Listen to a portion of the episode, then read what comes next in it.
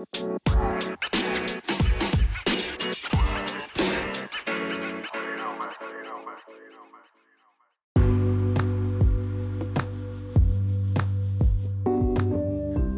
Honitas Lax. This is Kim Senklip Harvey, and you are listening to Season 2, Episode 6 of TICE, the Indigenous Cultural Evolutionist. On this episode, I'll be reading a blog post about the government sanctioning of the over incarceration of Indigenous peoples. I'll be discussing Canadian state police brutality. I'll be sharing with you some insights into my artistic creation practice with my next play, Break Horizons, which will bring us into my theories on Indigenous mystic science and their intersectional relationisms between quantum mechanics and Western astrophysics. I'll also be sharing my investigations into the Indigenous ideologies of rocks being knowledge beings and rock and roll and cosmic vibrations being evidence that the universe and ancestors are in constant communication with us. We'll end this episode with a reading of an excerpt from my play, so close the hatch and let's launch into the Indigenous Cultural Evolutionist, the Break Horizons, a rocking Indigenous Justice Ceremony episode.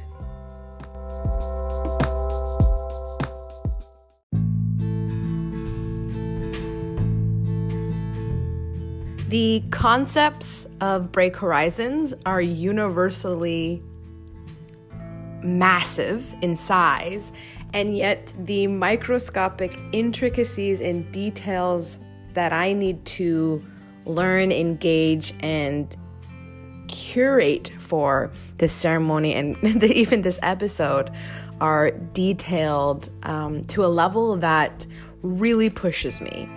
Break Horizons is vastly different than Kamloopa in terms of its creation process and, in particular, its content.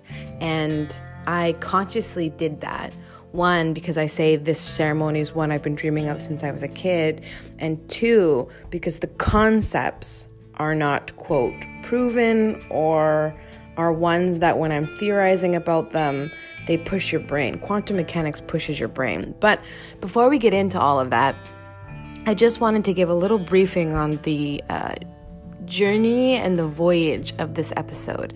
The first half, we're going to be talking about uh, the stream of break, which is about Indigenous jurisprudence, the philosophy of law, and the way imperialism has oppressed Western notions of law and quote justice onto us, which has resulted in Indigenous women being the fastest growing population in, uh, being incarcerated by the Canadian state. And then the second half, we're going to be talking about my theories and understandings and intersections of Indigenous mystical science and quantum mechanics and astrophysicism. These two elements are probably the largest streams within Break Horizons, and then something that encases it all, the kind of container or framework, is this notion of rock and material being knowledge holders via the land, transformer rocks, streams, mountains, the cosmos, and that communication, the transportation of knowledge, happens via vibrations. But we'll get into that in a little bit.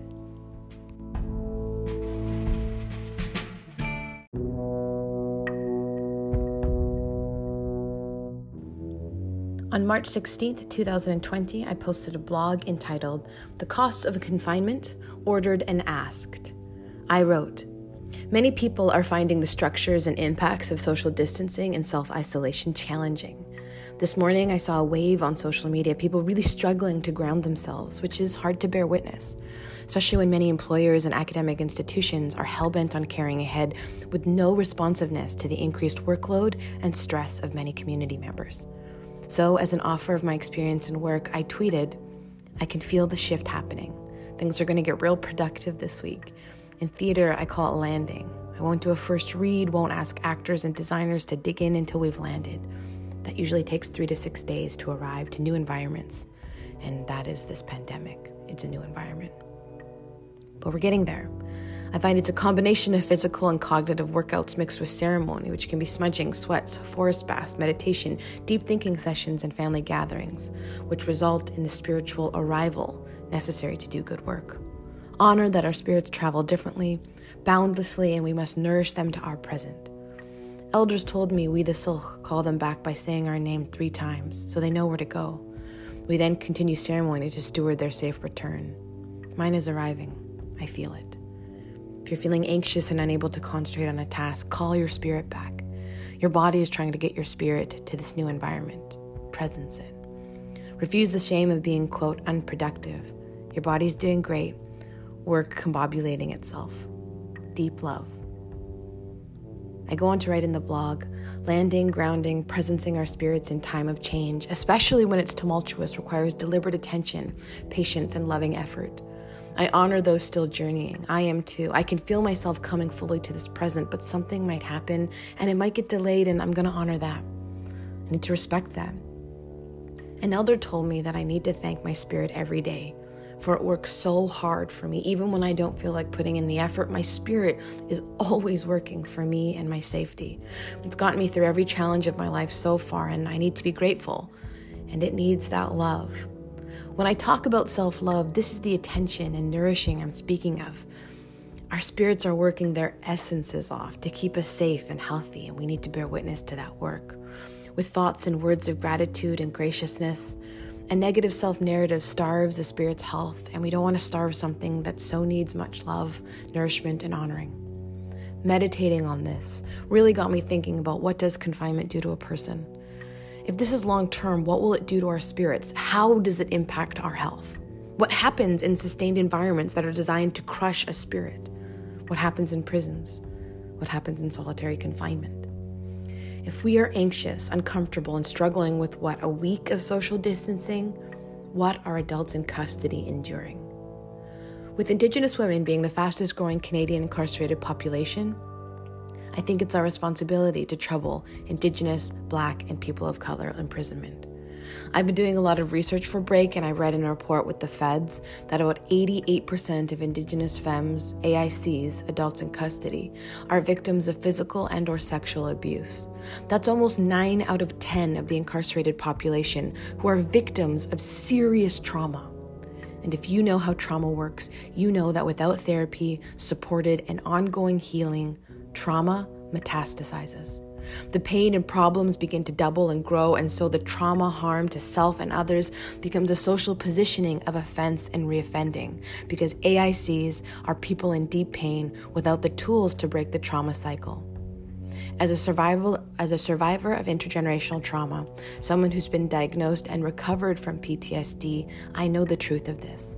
I know how integral psychotherapy is to getting the tools to live with health and balance.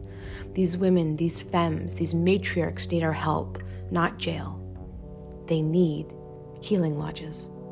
There are a total of nine lodges in Canada, four run by CSC and five by primarily Indigenous community partners.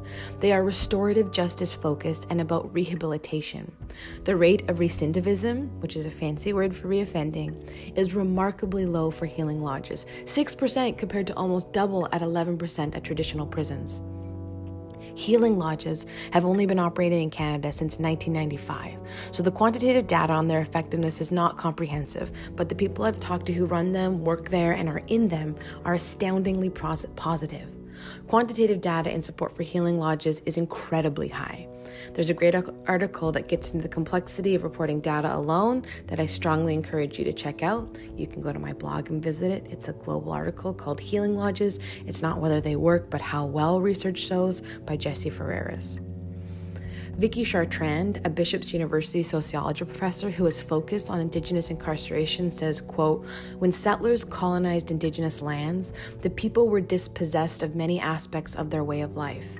In many ways, the prison took over when assimilation policies failed or receded, end quote. Prisons have become the state tool and system for indigenous genocide. There is no doubt about this.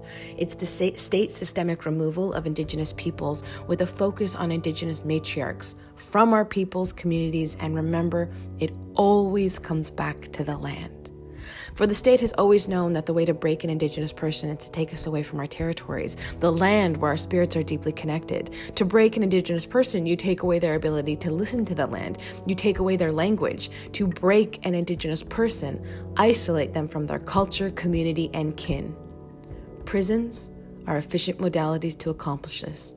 They are the ultimate spirit crushers. Not only are they effective imperial systems of oppression, they are guised under the operative that, quote, they protect the public. It's well known that prisons cause more trauma and are not restorative justice focused. They are punishment focused. Many prisons, many prison reform experts challenge the state propaganda that prisons, quote, protect the public, end quote, because they actually result in more traumatized individuals being released into the public, which is far more dangerous. There are reports that people have, quote, escaped from healing lodges, but in many, almost all cases, the adults in custodies have been peacefully captured and are returned on their own accord I don't ever hear about that happening in fucking prisons. Prisons are economic generators designed to uphold indigenous oppression. Healing lodges are designed to create environments and opportunities for AICs to address the trauma and heal. Not only are healing lodges the humane and safer approach, they cost us less. In a report done summarizing prison costs, it states it can cost up to quote 250,000 per year per woman for a traditional prison, but to house a woman in a healing lodge, it's approximately 160,000. Okimaw Ohci, the most expensive healing lodge for women in Canada, had a 200, uh, 2017 operating cost of $8.9 million. In comparison, the Grand Valley Institute for Women in Kitchener, Ontario, has a 2017 operating cost of $27 million. Healing Lodge, 8.9 million. Grand Valley Institute Traditional Prison, 27 now, again, because the reporting on healing lodges is not as comprehensive as it should be, there are numbers that are saying that healing lodges are more expensive, but they're also running on smaller institutions like running any small business. The ratios make straight comparative analysis problematic.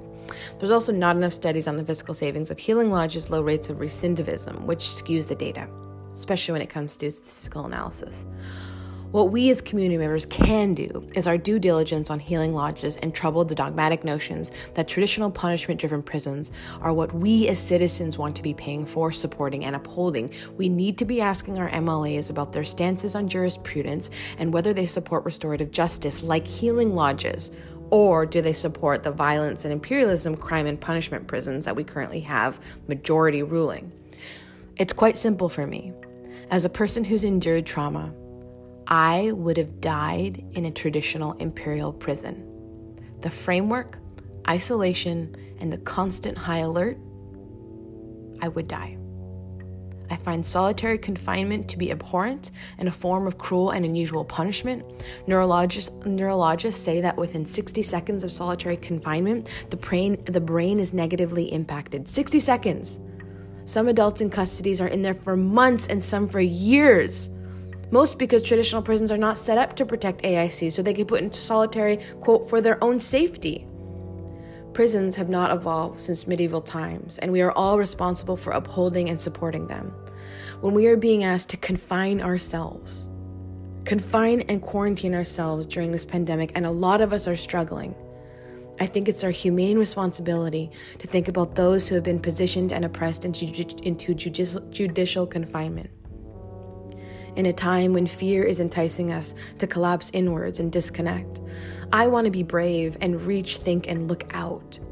I think our survival and the healing lives and the connection with those who desperately and urgently need our support to break out of the confines and positioning of the oppressive Canadian steel imperial system of law. Otherwise, I believe if we don't do this work, I believe we will be bonded through our shared suffering and collective misery. The Dalai Lama says, quote, all human beings, whatever their cultural or historical background, suffer when they are intimidated, imprisoned, or tortured. We must therefore insist on a global consensus, not only on the need to respect human rights worldwide, but also on the definition of these rights. For it is the inherent nature of all human beings to yearn for freedom, equality, and dignity. And they all have an equal right to achieve that with a desire to connect and bear witness to all those struggling and incarcerated. Deep love, Kim. P.S. Here are some more links if you're interested in learning more about the incarceration systems we uphold, and I link to a bunch of important and necessary articles for you to go and read and check out on my website.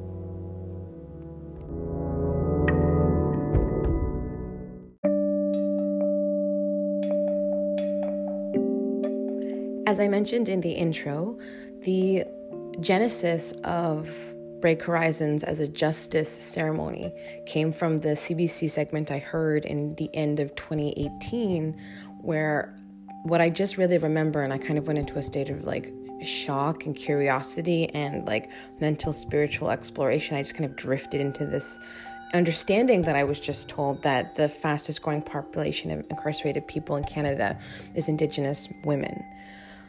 I could not understand, or I was saddened because now I, I, I, think deep down I, I did understand because of the studies that I was doing around matriarchy and the oppression uh, that patriarchy has done against Indigenous, uh, femme, and matriarchal energy systems and frameworks that have existed pre contact, why the state and why we, uh, the Canadian state and state agents, aka Canadians, were locking up Indigenous women at such an alarming rate. I wanted to when I started voyaging into this kind of violence of law and trying to understand the difference between imperial law and indigenous jurisprudence, which is a different philosophy of law.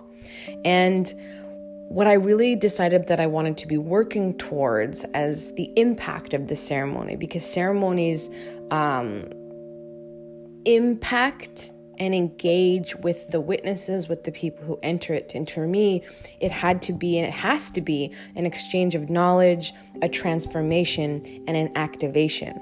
Because for me, especially with the, you know, what are they calling uh, the Black Rebellion and the Black Spring occurring right now? Um, rebelling against police brutality, rebelling against state violence, rebelling against the incarceration of black people. And there are some alarming statistics in my research that I'm finding out that there are more black people incarcerated in the States than there were amount of slaves during uh, the slave uh, genocide, the slave era. And just like right now, there are more indigenous people in prison than there were indigenous young people um, in the genocide residential schools at the height of that genocide program.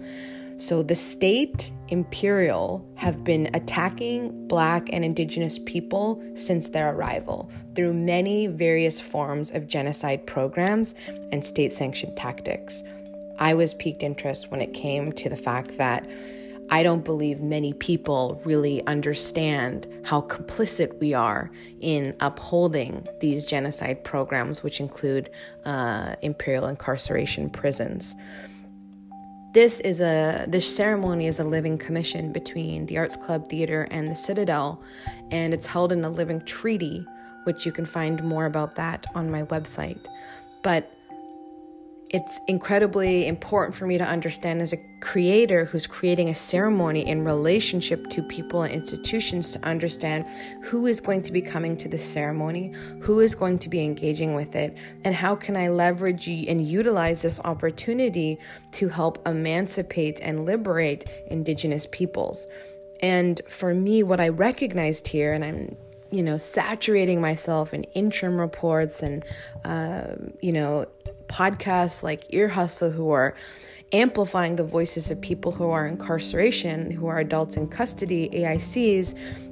And I'm recognizing that we not only need to, you know, dismantle and abolish prisons, we need to create a culture that understands that prisons are a form of cruel and unusual punishment. And what I realized is that if I kept digging in and then journeying through, and I kind of say I fall into these larger questions and impulses of why I create so that I can land on a mission statement for the ceremony, an impact statement for activation. What I recognized Break needed to be was the emancipation from the personal prisons that imperial neocolonial capitalism has enshackled us and locked us in. We need to free ourselves, you know, which goes beyond race, culture, and creed from the harmful cultures deliberately used by imperialism to keep everyone but the oligarch oppressed. Tactics and prisons of fear, you know, using shame as a form of self harm, egoic, you know, ways of being, and violence as a normative construction of society.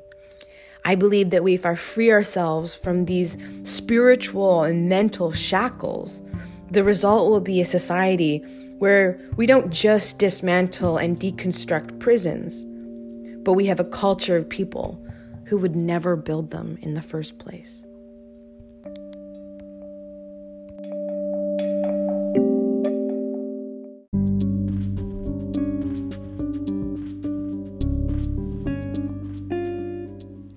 When I first started investigating and conjuring break, interest in abolishing prisons and looking at imperial law and quote justice, the systems of imperial law, were not not in any way on the media or public radar to the extent that they are now. It was one of the reasons why I chose and I felt like it was being called to give amplification to the incarceration of Indigenous uh, women, peoples, because of how little people understood it. And I was very challenged by this idea, you know. I was thinking, oh my goodness, I'm writing something about prisons, you know, I'm setting it in a place where, you know, freedom and artistic articulation and, you know, expression of lived, real, and artistic movement is quite confined. And to be honest, nobody really wants to talk about the guilt we all have for the oppression of Indigenous, Black, and people of color in incarceration systems because we all feel so guilty. When I first started talking about this play, this artistic ceremony, people just kind of gave me this look like, you just wrote Kamloopa like a joyous, happy ceremony, and now you want to talk about judicial reform? And I said, yeah not only do I want to write a show that I hope can sell tickets about judicial reform, uh, I also want to add quantum mechanics to this situation. and I said, that's the challenge I want. I don't want to write about things that have already really been written of, held in frameworks that are, you know, used. I wanted to push myself. But I think it's incredibly important and necessary for me to talk about uh, what's happening in the state of affairs of the world because if I'm going to totem my work, I want to totem where it lives within the climate. And I came upon this article by Natasha Simpson from the Tyee entitled Canada Has Race Based Police Violence Too. We Don't Know How Much. And I was like, huh. She goes on to say it's not just a US problem, Canada needs a national database for police use of force and deaths. And she goes on to write, days after George Floyd was killed by a white Minneapolis police officer, Nike released an ad saying, quote, for once, don't do it. Don't pretend there's not a problem in America, end quote. The video was a blunt demand for Americans to reject systemic racism and police brutality. Canadian viewers need another version. Quote, don't do it. Don't pretend that America is the only country with a problem, end quote. Racism is everywhere, and Canada and Canadian police forces are no exception. She goes on a regular basis, Canadians see evidence of the racial violence. Uh, Floyd's death is tragically a commonplace in the US. Black people are three times more likely to be killed by police than white people. But in this country, there is no official national record of the number of people killed during encounters with police. Police departments do not routinely release detailed statistics about use of force. When they do, it's not collected based on race, ethnicity, or other critical factors, which, if you're listening to this, is very problematic. She goes on to write When there could be information that would help identify and eliminate racism in law enforcement, there's only a void. Available statistics are the product of individual reports and studies by researchers, rights organizations, and journalists. I can totally empathize with that when I was trying to aggregate data for that previous post on the statistics of healing lodges versus incarceration. It is complex and difficult and murky and sludgy. Um, the article goes on to say, and they suggest that Black, Indigenous, and other racialized people are also at much greater risk in Canada. The CBC set to compile a database of every person who died or was killed during a police intervention from 2000 to the end of 2017. Researchers gathered information on race and ethnicity from a variety of sources and found Black and Indigenous people were severely overrepresented. If you're a Black or Indigenous person, you already knew that Anyway, she goes on to write In Winnipeg, for example, Indigenous people made up about 10.6% of the city's population in that period, but more than 60% of the people who died in police encounters were Indigenous. In April, Winnipeg police officers shot and killed three Indigenous people in 10 days. In Toronto, black people accounted for 37% of victims. They make up slightly more than 8% of the population. Other reports show similar patterns. In November 2019, the Globe and Mail reported that between 2007 and 17, more than one third of people shot to death by the Royal Canadian Mounted Police were Indigenous. Indigenous people make up less than 5% of the population. And according to a study by the Ontario Human Rights Commission, black Torontonians are 20 times more likely to be shot by police than the city's white residents. Last week, Regis Cor- Korchinski-Paquet, a 29 year old black woman, died after her mother called Toronto police and asked them to take her daughter to the Center for Addiction and Mental Health. During her encounter, Paquet fell from a 24th floor apartment balcony. Her family members said that before she fell, she was calling to her mother for help, and this incident is being investigated by Ontario's Special Investigations Unit. The writer of this article goes I'm a police officer's daughter. I know that defending innocent people against violent criminals is a dangerous job, and that in doing their jobs, officers sometimes encounter impossible and deadly situations. That's why they have the legal right to use force when facing serious injury or death. But lethal force is supposed to be a last resort in life or death situations, not a result of racism. She goes on to write, and and say at the end here Canada needs a national database that tracks instances of use of deadly force by police officers, and the data needs to be dro- broken down by gender, location, and race. Police departments and the RCMP need to release use of force statistics. Racism kills, and America is not the only country with a problem. Thank you, Natasha Simpson. At the Tyee, the article was called Canada Has Race Based Police Violence Too. We don't know how much. I think for me, one of the reasons why I continue to believe that break is vital work for me to be investigating, researching, and amplifying is for many reasons that Natasha is saying. Canada does an incredible job of hiding statistics, hiding accountability, and shirking transparency when it comes to police violence, state brutality, and the incarceration of Black, Indigenous, and people of color. I've said it before on Twitter and I'll say it again.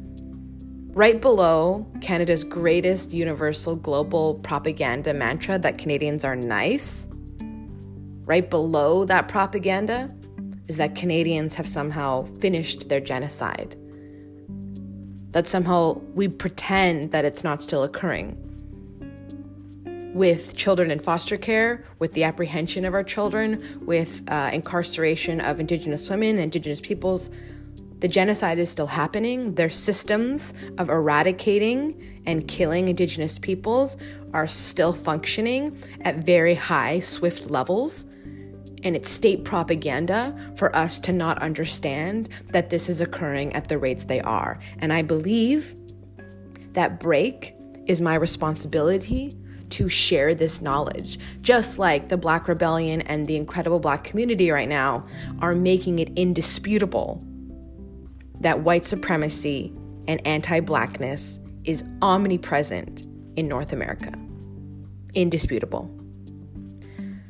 So for me, break becomes these intersections of science, spiritualism, and jurisprudence. And I'll get into that on the next segment.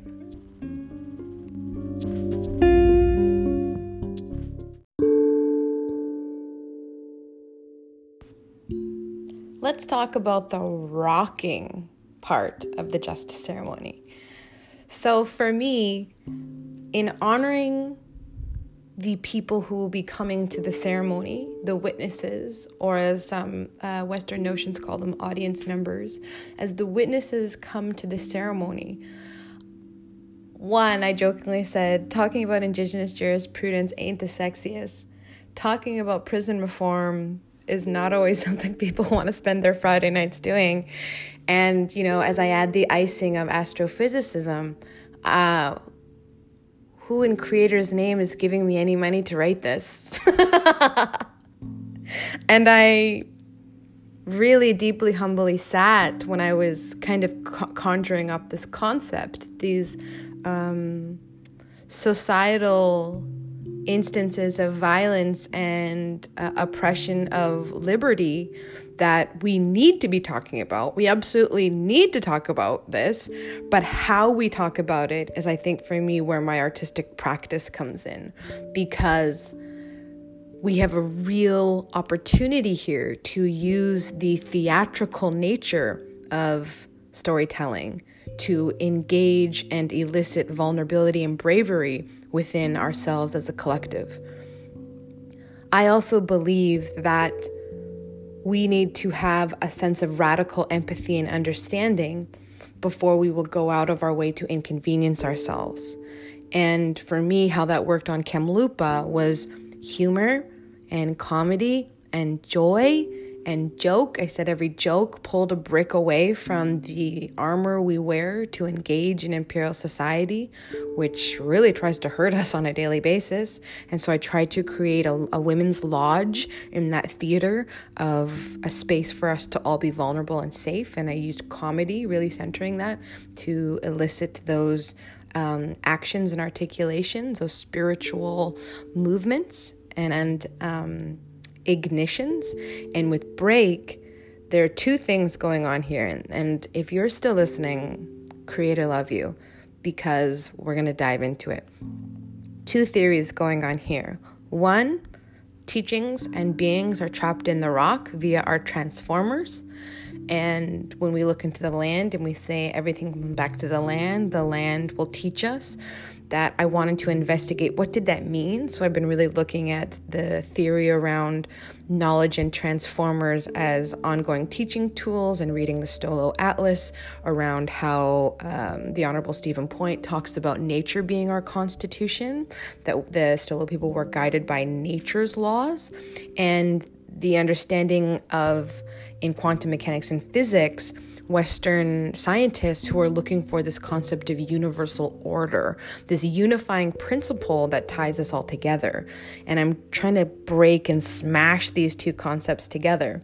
So, the one concept is that teachings are held in the land and in the rock. And then when I was looking at rocks and I was looking at when I go to these sacred sites and these transformer sites, um, I was just visiting two of them up on the Chilcotin, how cognition dissipates and spiritual vibrations amplify and accelerate and take over.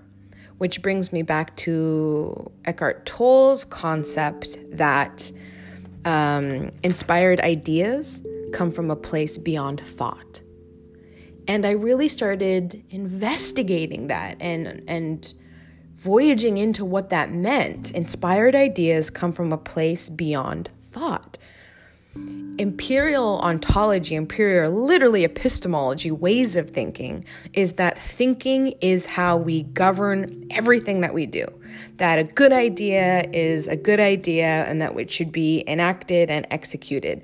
That we have to cognitively, which is also ableist, we have to westernly cognitively understand a concept to have any impact or have any rationale or quote proof to um, rationalize an action. But Tolle says inspired ideas come from a place beyond thought, which when I was looking at these sacred sites, I felt my pulse change. I felt my body change. I feel the energy emanating from these transformer sites, which are dimensionally boundary blurring, full of teachings and concepts. And I just thought, what is this? Oh, this is, there's a vibration. There's a vibration of exchange happening here that goes way beyond my humble imperial cognitive comprehension. And it got me thinking about, oh, this is vibrational. When you think about ceremony with drums, with physical movement, with fire, with heat. You know, I've been helping my cousin and I run a sweat up on Anahim and really investigating what ceremony is on a visceral level and recognizing that it comes back to a vibration.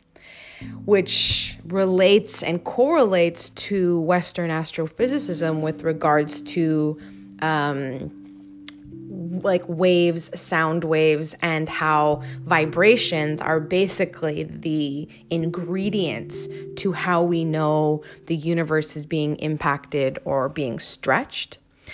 So, put a pause in that notion. Just remember ceremony, vibrations, rock, inspired thinking comes from a place beyond thought. But Break is about the intersections of Western astrophysicism and indigenous mystical science and our ideologies with regards to what indigenous uh, creation stories, cosmologies, and technologies are. My theory is that quantum leap is deeply related to indigenous ontological understandings of time. And quantum leap is this kind of discontinuous transition between quantum states. So an electron can jump into another energy level beyond beyond and or through time. And quantum leap, this kind of quantum mechanics, uh, they can't understand it. They don't know why that happens. It doesn't follow the laws of gravity within this third dimension. Um, there are many amazing theories about that, but what I just want you to keep thinking about is this concept of quantum leap, which is Western fact, like quote fact, that it's this discontinuous transition between states, that an electron will literally jump to another energy level without traveling through space or time. And I believe that relates to indigenous understandings that we can collapse into our spirits and traverse dimensions, that our spirits can go from one place in space to another, and that the spirit can leap time, not unlike the electron, which is what I play with a lot of my ceremonies, that we traverse time like electrons do in quantum leap. I go on to believe that this theory is connected to black holes, which are shortcuts through space and time via these wormholes or Einstein Rosen bridges, and that the event horizon, breaking through that, is breaking through this imperial notion of time and break horizons uh, is a kind of play on words that we break through the event horizon. And in theory and in framework, we enter when we come into the theater, when we come into the ceremony, we are entering an event horizon, and the ceremony breaks us through that. Now, in the Western paradigm, reading this indigenous one, it's inextric- and it's inextricable when it comes to cosmic truths that we're all kind of trying to find this kind of universal order or understanding. And, you know, I believe that imperialism is this kind of topical and nom- nominal, really nominal attempt, even though it's, it's very violent in the grand sc- scheme of uni- the universal order and cosmic existence. It's nominal in its attempt to oppress nature's law and that will continue. Violently, but ultimately, imperial law, imperial justice, this very baby 400 year old thing, which is trying to imp- oppress indigenous people, will always fail because what is the only constant, what is really the only order, is that of the universe and that of nature. And that until we as humans in our earthly, Western, humane society understand that, we're trying to beat and kill the planet Earth. We're trying to kill one another using these, you know, conjured imperial systemic societal laws when the only order, the only rules, the only things that determine and justify and impact us is universal order. And so, everyone's like, Kim, how do we know or understand or quote prove this concept of vibrations and communications in universal order? And for me, I go into LIGO. In a lot of my investigations into the cosmos and the quantum universe, I'm looking for relations that connect indigenous mystical science and Western uh, astrophysics to find similarities and congruence versus differences that push us apart. The reason that I'm attracted and I feel like I'm being called to indigenous and Western science interrelations is because I believe we're actually speaking a lot of the same language. I wrote on May 5th on Facebook I'm deep in research and thinking about how our world ultimately lives and falls by nature's constitutions. That world order is guard- guarded by the laws of the universe. They supersede all human created systems of jurisprudence. Their power is enforced honorably, but by what forces? I'm thinking about indigenous contributions locked in rock, grounding my ways of being in the stories of justice held in the land, the many transformers powerfully teaching us throughout the Salish nations how to live in a good way rock, justice, nature's laws. And so the rocking part of it came from this concept about what is locked in the rock when we look into the rock and what vibrations do the land give off that the universe catches and what is that relationship between rock, land, and the universe. So, if we're using this understanding of quantum leap, I also base the fact that shifters can jump dimensions via the notion of quantum leaping and indigenous uh, travel of collapsing in time because time is a construct. And understanding that jurisprudence and reform, prison reform, and um, quantum physics aren't the sexiest of topics.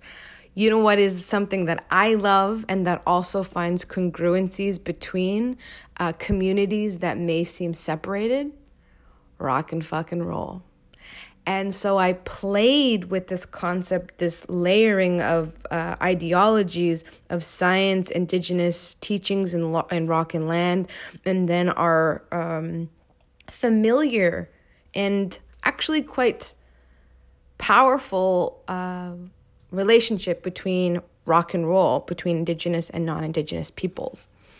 And so the whole now ceremony became a rocking indigenous justice ceremony because I believe that music is a part of this notion that inspired thinking come uh, sorry inspired ideas come from a place beyond thinking. And that when we listen to music when we participate in ceremony we are being hit and inundated with cosmic offers of vibrations to transform these bodies to impact our spirits to then ignite a thinking that allows us to move beyond cognitive rational proof um, scientific method like um, creation, understanding, epistemologies.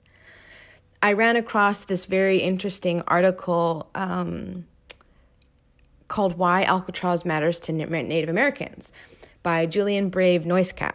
And it reads 50 years ago, the occupation of the island put Indians' rights on the national agenda. 50 years ago, on November 20th, in 1969, a group of indigenous activists known as the Indians of All Tribes arrived at this formal federal prison in San Francisco Bay. They would occupy it for a year and a half, protesting the government's mistreatment of Native people, including a policy known as termination that took tribes land and attempted to eliminate their sovereign status.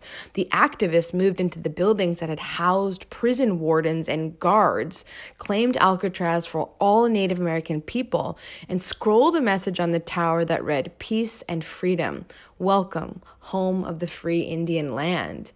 And Alcatraz, so that's the part of the article that I want to share. And for me, Alcatraz is also known as like the rock.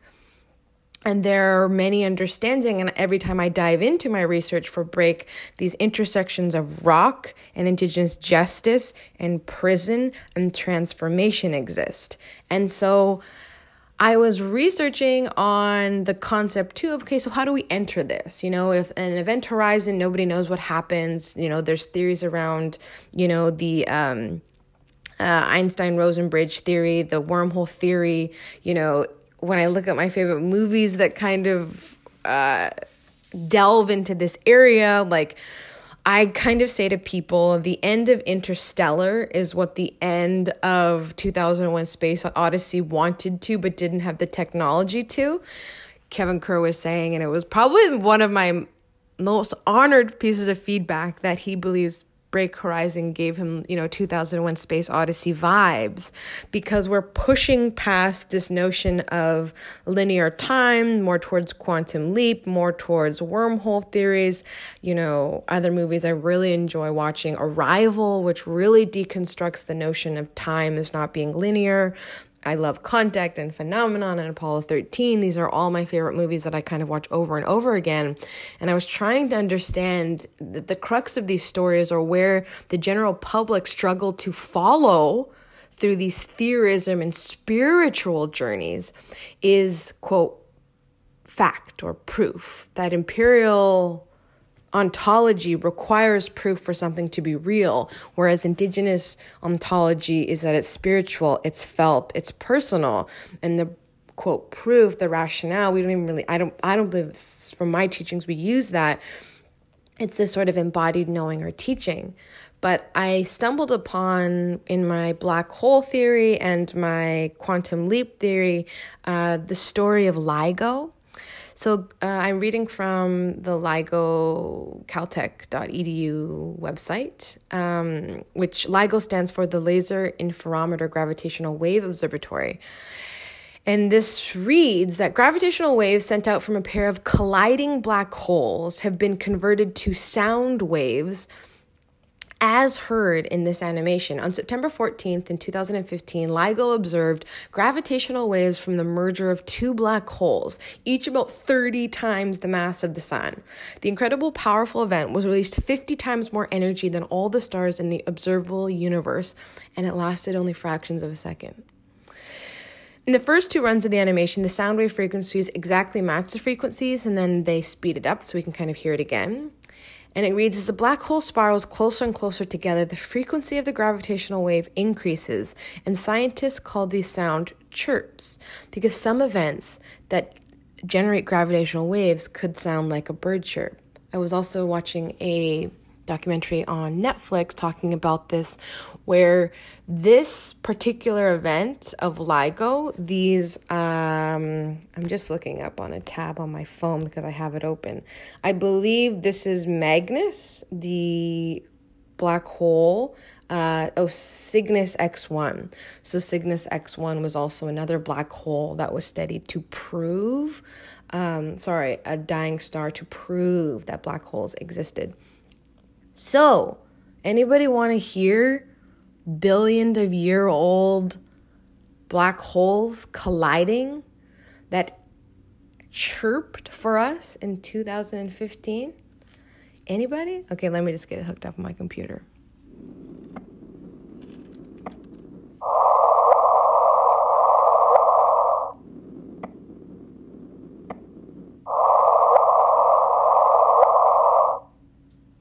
So that first part was at a lower frequency, and the second one, that vroop, vroop, that that second part was what the astrophysicists are calling the chirp.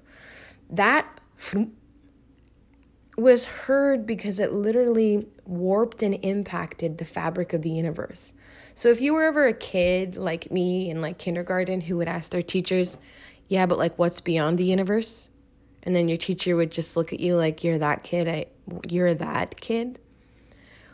This notion of these two black holes having such power, literally warping the universe, gave me this feeling of expansion and encompassing that I'm very much interested in. And the fact that this action is again vibrational and now musical.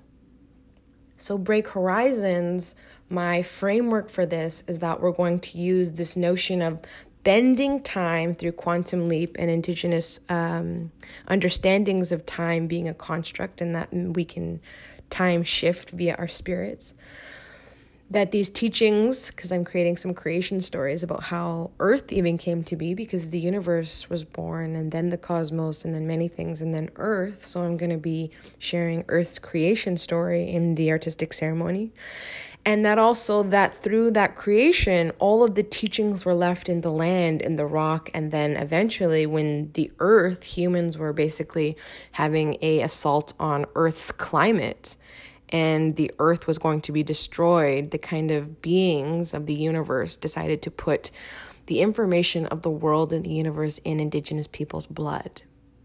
And that is where break takes place.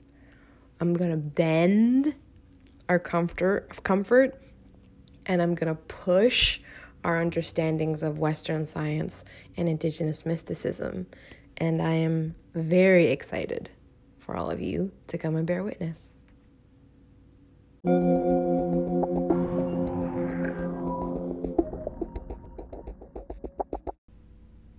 To finish this episode, I'm going to be reading to you a scene from the artistic ceremony of Break Horizons.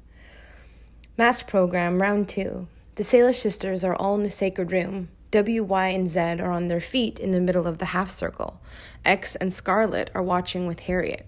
They are acting out a scene that W has, quote, written about Chow how she got here. They have pages in hand. W starts her delivery timidly and builds confidence. Y is well and Z is monotone. W. No, I do not want to buy any of your illicit drugs. Y. Eat the drugs. Z gives a face. Why? I mean, buy the drugs. Z. Do drugs with us. They are so much great fun. Z pretends to use a bong or shoot up or some illicit behavior. Z goes, Snap, this feels amazing. So, so good these drugs are. W gets more into it, moves into melodrama. W, drugs are bad.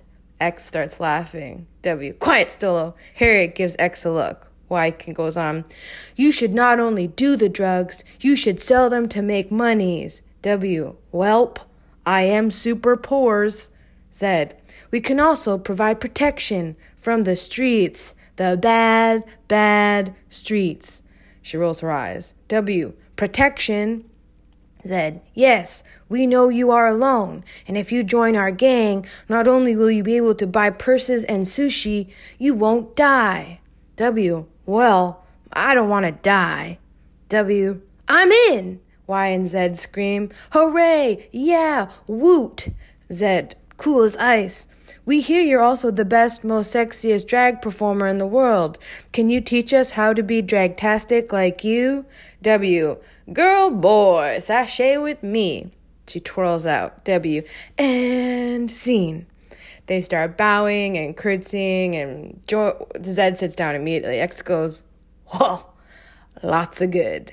Harriet, who's the facilitator of the mass program at the Healing Lodge and is also a shifter in disguise, says, Thank you, everyone. Truly, thank you. Just, wow. X, yeah. Talk about exposing yourselves. Harriet asks, So, do you want to speak a bit about why you wanted to share this particular part of your story with us? W, sure, sure.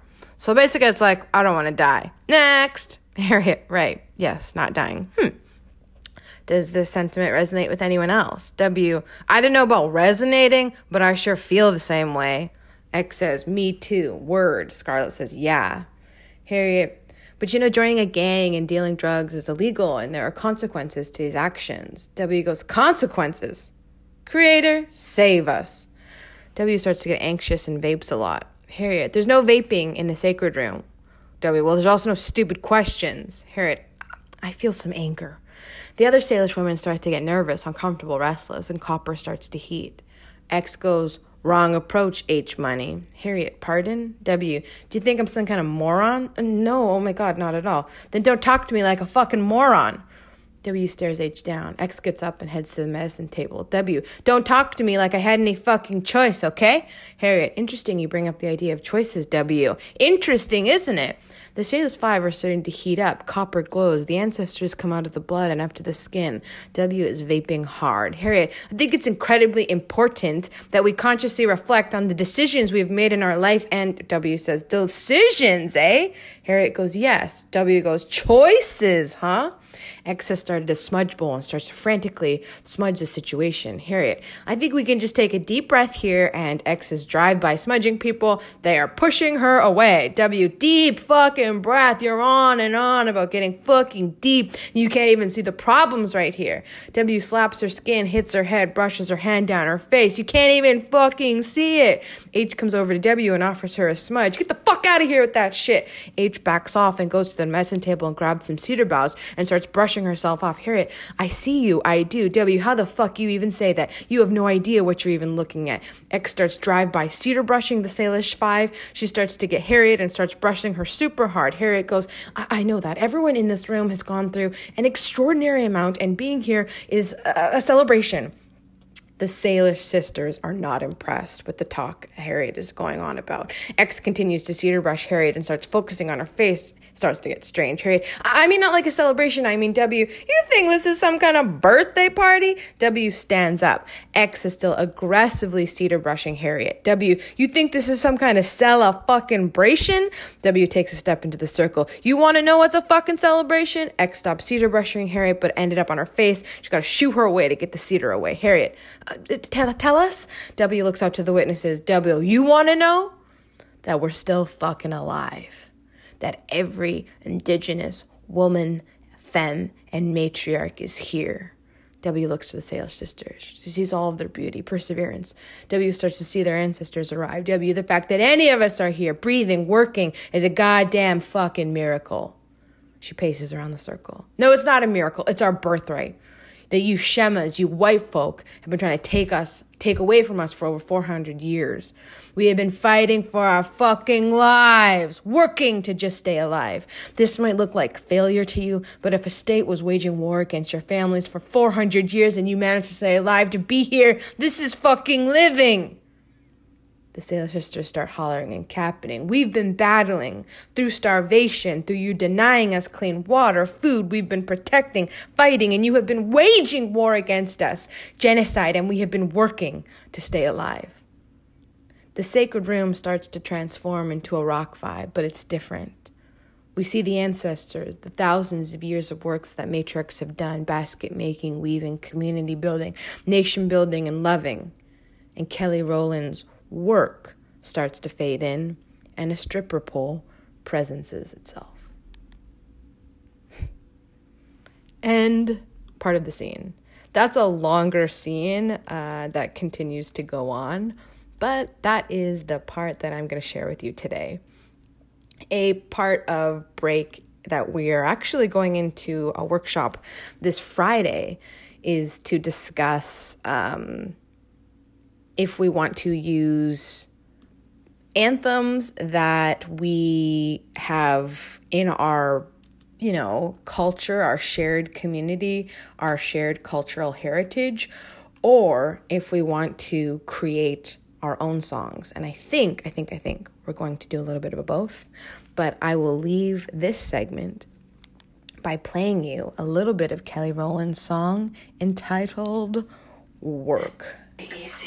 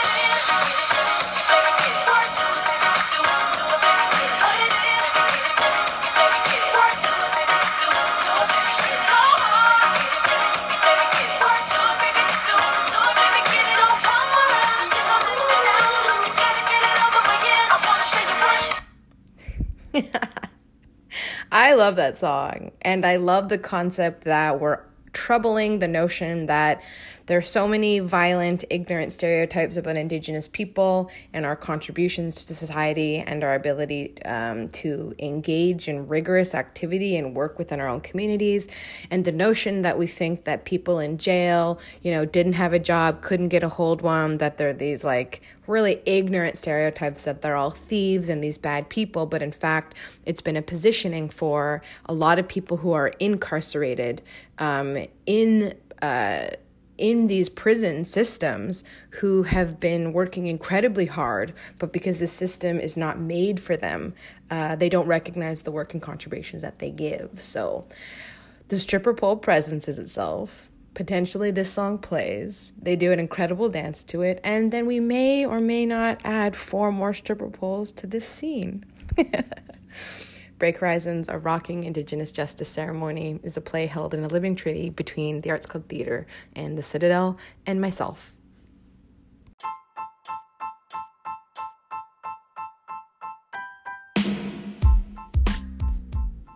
That's it, folks, for this episode of Tice. We have gone to the edges of the universe, we've gone to the genesis of the universe, and we have come all the way back. I really appreciate you listening to this episode and getting to the very end.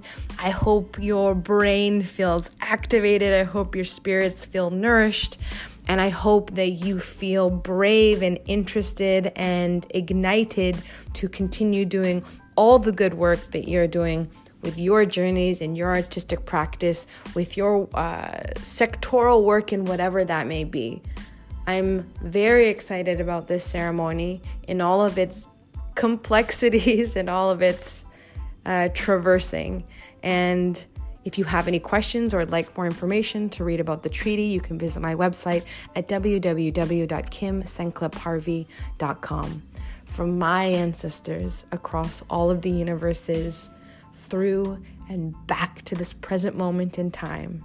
Wife, Hulnita, this is Kim Senklip Harvey, out.